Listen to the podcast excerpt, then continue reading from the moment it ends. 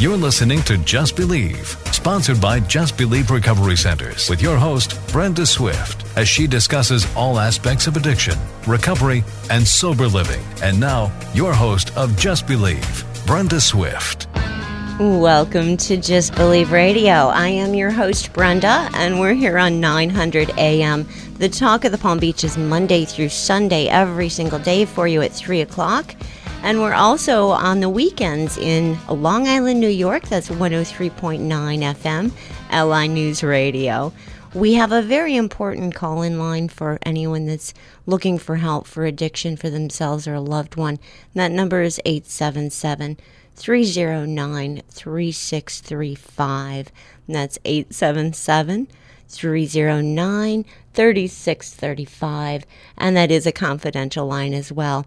And we are a show about addiction and recovery, and we bring stories to you from people kind enough to take their time out and share their experience, strength, and hope as to how addiction happened in their lives and, and how recovery is working for them today. I would I'm very honored today to have a guest in uh, that calling in from uh, the mountains that is um, got a great deal of experience and, and hope to offer. I'd like to welcome to the show John. Hey, Brenda. Hey, John.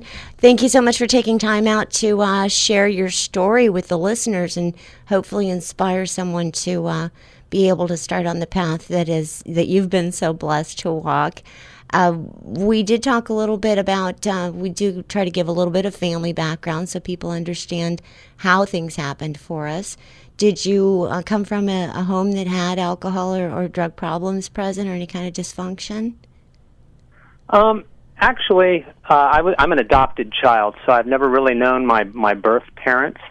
Um, but my adoptive parents, uh, they were they were really great people. Um, I don't recall them really ever um, uh, drinking too much or doing anything really to excess. Um, my dad was, you know, he would have a, a beer or a beer and a half every day. Uh, I could remember, but I never saw him, uh, you know, really have any more than that.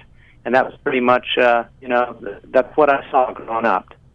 Okay, and that that is uh, where we try to point out is that uh, any any background, any history uh, is susceptible to addiction, and we don't all come from broken homes. And, and it sounds like you had a a pretty uh, quote unquote normal um, childhood. Is that correct?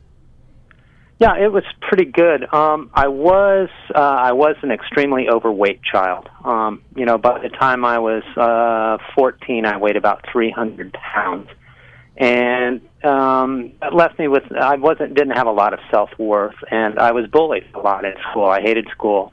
Uh, people were people weren't very nice to to those of us that were overweight then, and, and to be honest, back then I was like the overweight kid in school. So you know that's what I really remember the most of was uh, of my childhood was just you know not fitting in and you know being upset all the time. I just yeah, I hated myself and I hated going anywhere. Of course. And drugs and alcohol came into play at what age for you?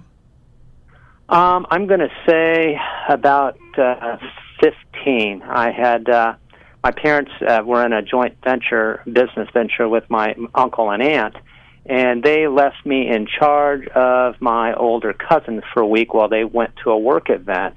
And my cousins were uh, one was late teen and the other was in his early 20s and they took me out with them at, at, to to their parties at night and stuff. And I remember um they took me for a couple of nights. They they partied me up and uh I remember I was so sick for a few days that I ended up losing about 11 or 12 pounds just in you know just from being sick. Oh, and I, I I looked at that as being a good start.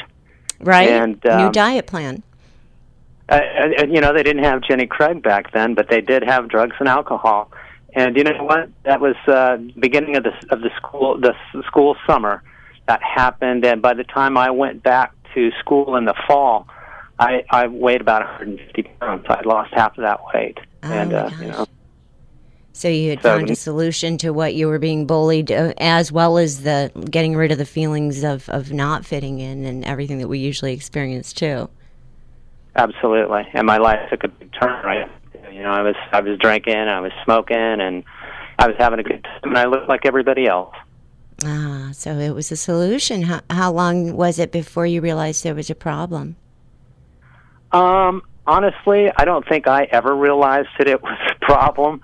Um, I would get into, you know, over the next 30 years, I would, you know, go from, you know, heroin and crack and, and methamphetamines. Um, you know, I always drink. Um, for me, it really was never a problem. I, you know, I got in a couple of scrapes. I'd had a couple of DUIs in the 80s. But, you know, when you're a heavy narcotics user, it's an expensive game. And, you know, a few bucks for lawyer fees here and there is just, you know, that's the price of the party, is the way I always looked at it. It's just the price of doing business. Um, it was never, re- I never saw it as a problem, although everybody else around me did. Okay, so that was your family basically that, that was aware that, that things were not the way they should be for you? Well, family, and I would have relationships. You know, I have children that uh, you know I would have relationships with that I would lose those relationships with because um, you know just they couldn't handle that. It was just too much for them. Um, it was not until I was 45 that I really got in trouble. That would that would be the pivotal point for me, I think. And that's that's a good point because a lot of times we as long as we're able to manage, as long as we're able to you know bob and weave and keep things moving in the addiction, uh, we don't really see that there's uh, an issue that we have to change because it's it's working. Uh, seems to be working as far as dealing with the, the emotions that we're trying to stay away from, and then consequences come in. If you're just joining us, you're listening to Just Believe Radio. We're a talk show about addiction and recovery. And I have my guest on the line today, John, who is sharing his his experience, strength, and hope as to how addiction happened for him and exactly what brought him into recovery. And during that, that span of time, John, um, you said from 15 to 45, were there times you said that there were just generally no time that you even really tried to stop? Uh, the the thoughts of there being a problem never really occurred. Um, I can't honestly say I ever really tried to stop. I was a daily um, narcotics user. Um, I usually was in a relationship with somebody that was like me, um, and typically we would always have two jobs. You know, we'd have a day job, and then we would work in restaurants or, or deliver pizza or something at night, something that would give us um, like tipped money, daily money. And you know, our mo was we would work, and you know, we would use. And um, you know, and it, and it really worked for us. Granted, you know, there were a lot of times when, uh, you know, we didn't have electricity, we didn't have water, we had cars repossessed, but, you know, we still had the roof over our head, and we lived under the illusion that, you know, we were able to manage, like you were saying. And, um, you know, that's how I lived for a long time. And, and I found out early on that as long as I had two jobs, I could always lose one. And uh, believe me, I lost a lot of them. But even just having a part-time job, sometimes you can always float it, you know, until the next job comes up. And and back then, you know, jobs were plentiful. You know, you I there were many times I lost a couple of jobs in a week, still was able to have another job before the end of the week. Oh, definitely, and certainly within the restaurant industry, and and there, there was a tremendous amount of of jobs like that and putting us back in that environment. I worked in restaurants, of course, and cocktail waitress and all that for for quite a number of years, and we fit right, right. in there. Uh, and also, you know, keeps you centered in the environment that that feeds the addiction, or it did for me, and partying with people afterwards. Uh, we are actually looking at uh, 45 years old. You said that that started to change for you.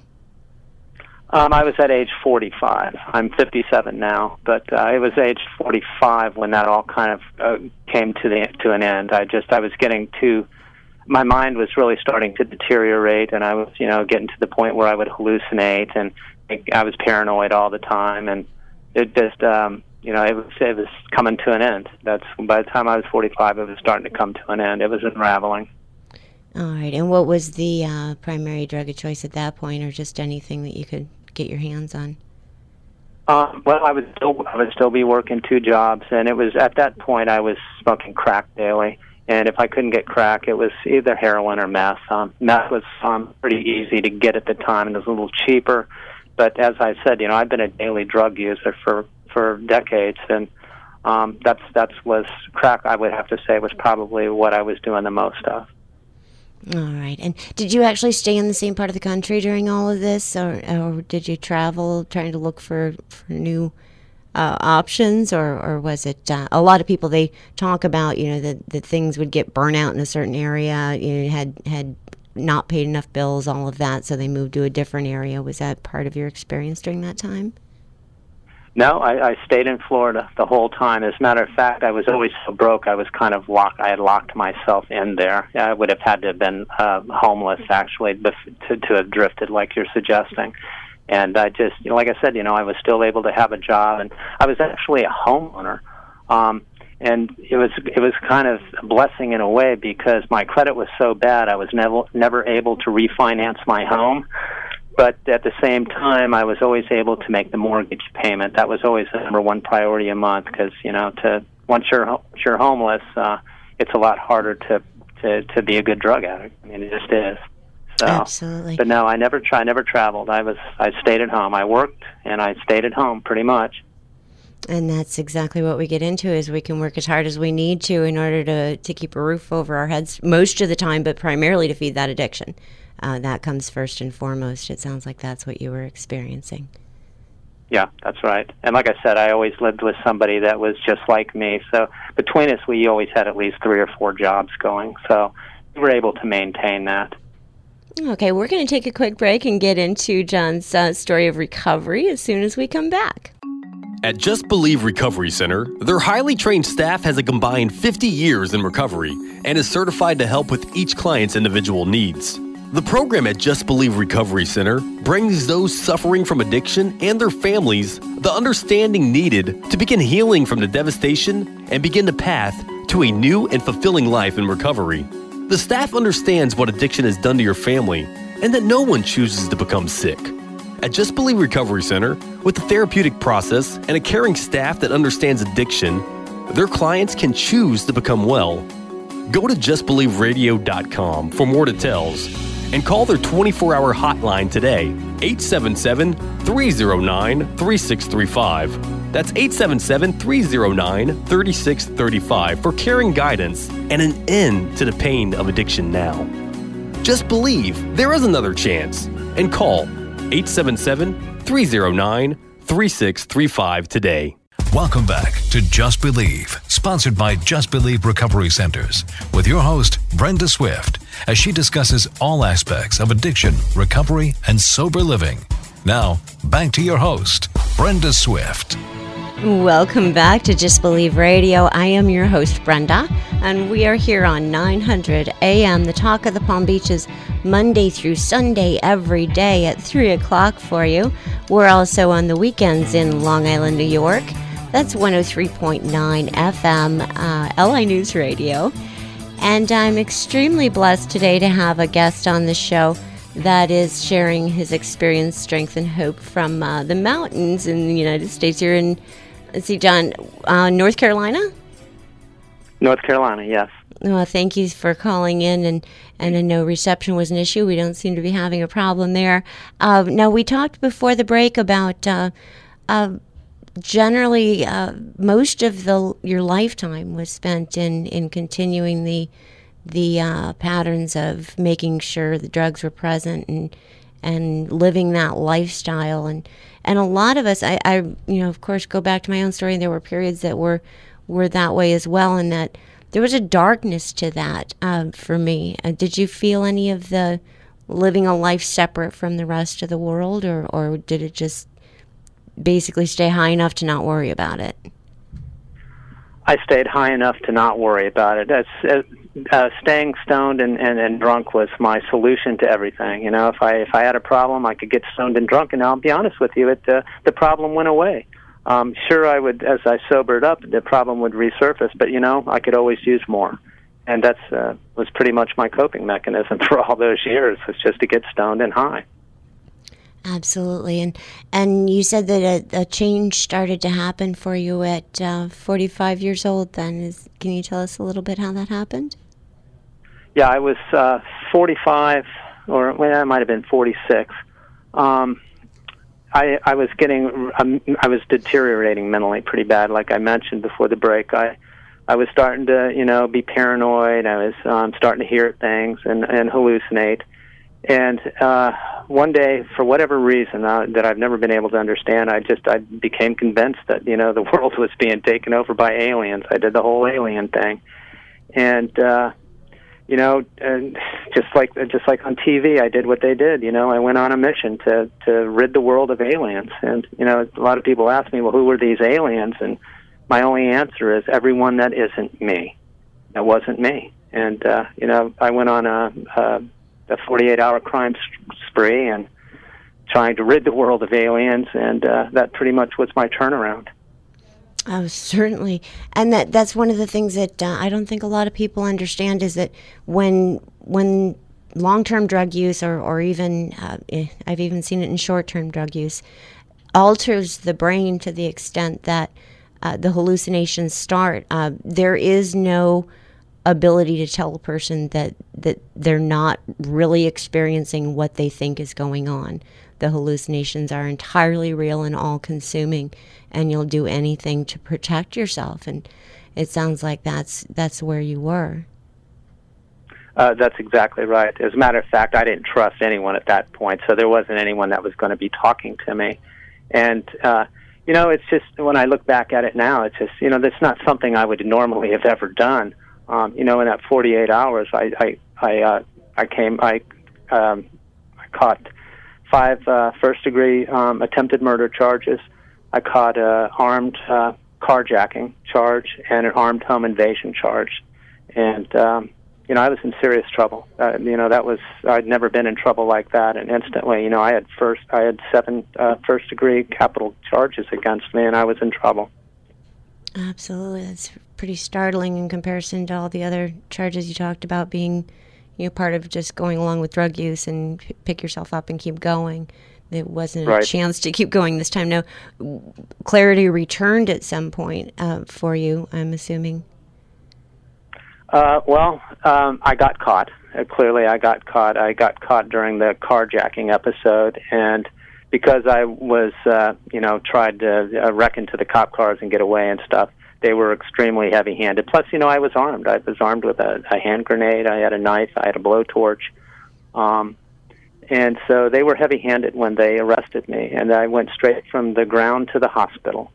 And I went from the hospital to uh, isolation um, cell in the county jail. And you know, it was it didn't take them long to figure out that there was something not right with me. I mean, I w- I did not just you know recover the next day and think, oh wow, you know, I I can't believe I did this. I was still, um, you know, I was under that mental uh, fugue for for a long time after that. And um, when they racked up all the charges, they found out that I wasn't uh, competent to stand trial. So they sent me off to the Florida State Mental Hospital in Chattahoochee until such time that I was competent to come back to Sarasota, where I was living, to, to face those charges. So you know, I went from uh, that solitary uh, cell in the in the jail to pretty much a solitary cell in a in a pod up in a in a in the panhandle of Florida. And did um, um, obviously psych meds and, and something to deal with the psychosis came into play in the mental ward? Yes. Um, now that's interesting. You would say that because over time it took um, Florida had a, had a problem with bed space in the in the uh, in the institutions at that time. So I sat in the county jail for about six months and there they wouldn't give me any kind of medicine or psych meds because they were afraid that it would um, counteract what, what the Florida State Mental Hospital was going to want to give me. So they just kind of left me there in the cell. And, you know, my mind was clearing up for that six months. But by the time I got to the Florida State Mental Hospital, I was still paranoid and I didn't trust any of those people. But I wasn't acting out violently or anything.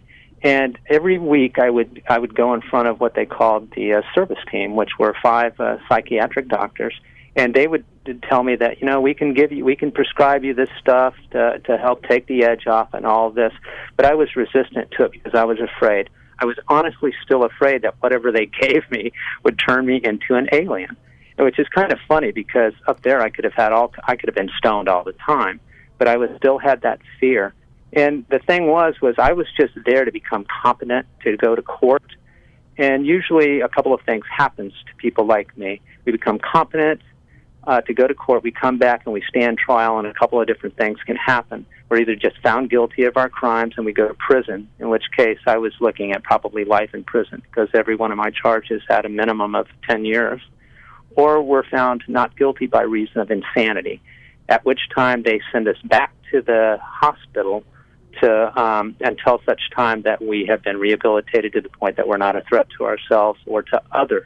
Absolutely, and, and that a lot of people don't realize um, or, or care, I guess, while we're while we're using that this is a possibility that that the mind does stop uh, processing the drugs that we're putting into it, and uh, some very severe. That's I believe the the most severe consequences I've heard of somebody facing um, in realizing that it's it's time to get help. When did clarity start to return for you? Then.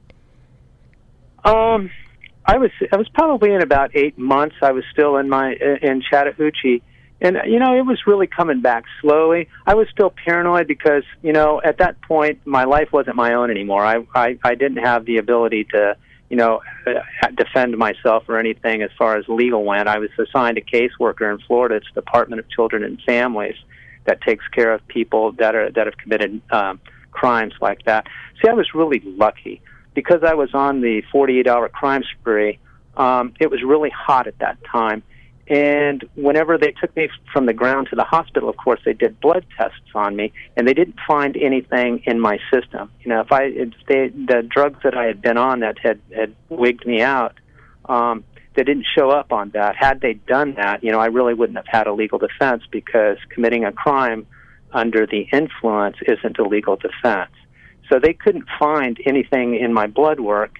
So they uh, had labeled me a, um, a sociopathic bipolar schizophrenic, which apparently sometimes comes on later in life. And you know, I wasn't at the point to where I could tell them I was on drugs or anything. So, in their defense, you know that that's all they really had to go on is why would this guy at 45, who you know really hasn't been in any other trouble than just a couple of DUIs, you know, do something like this?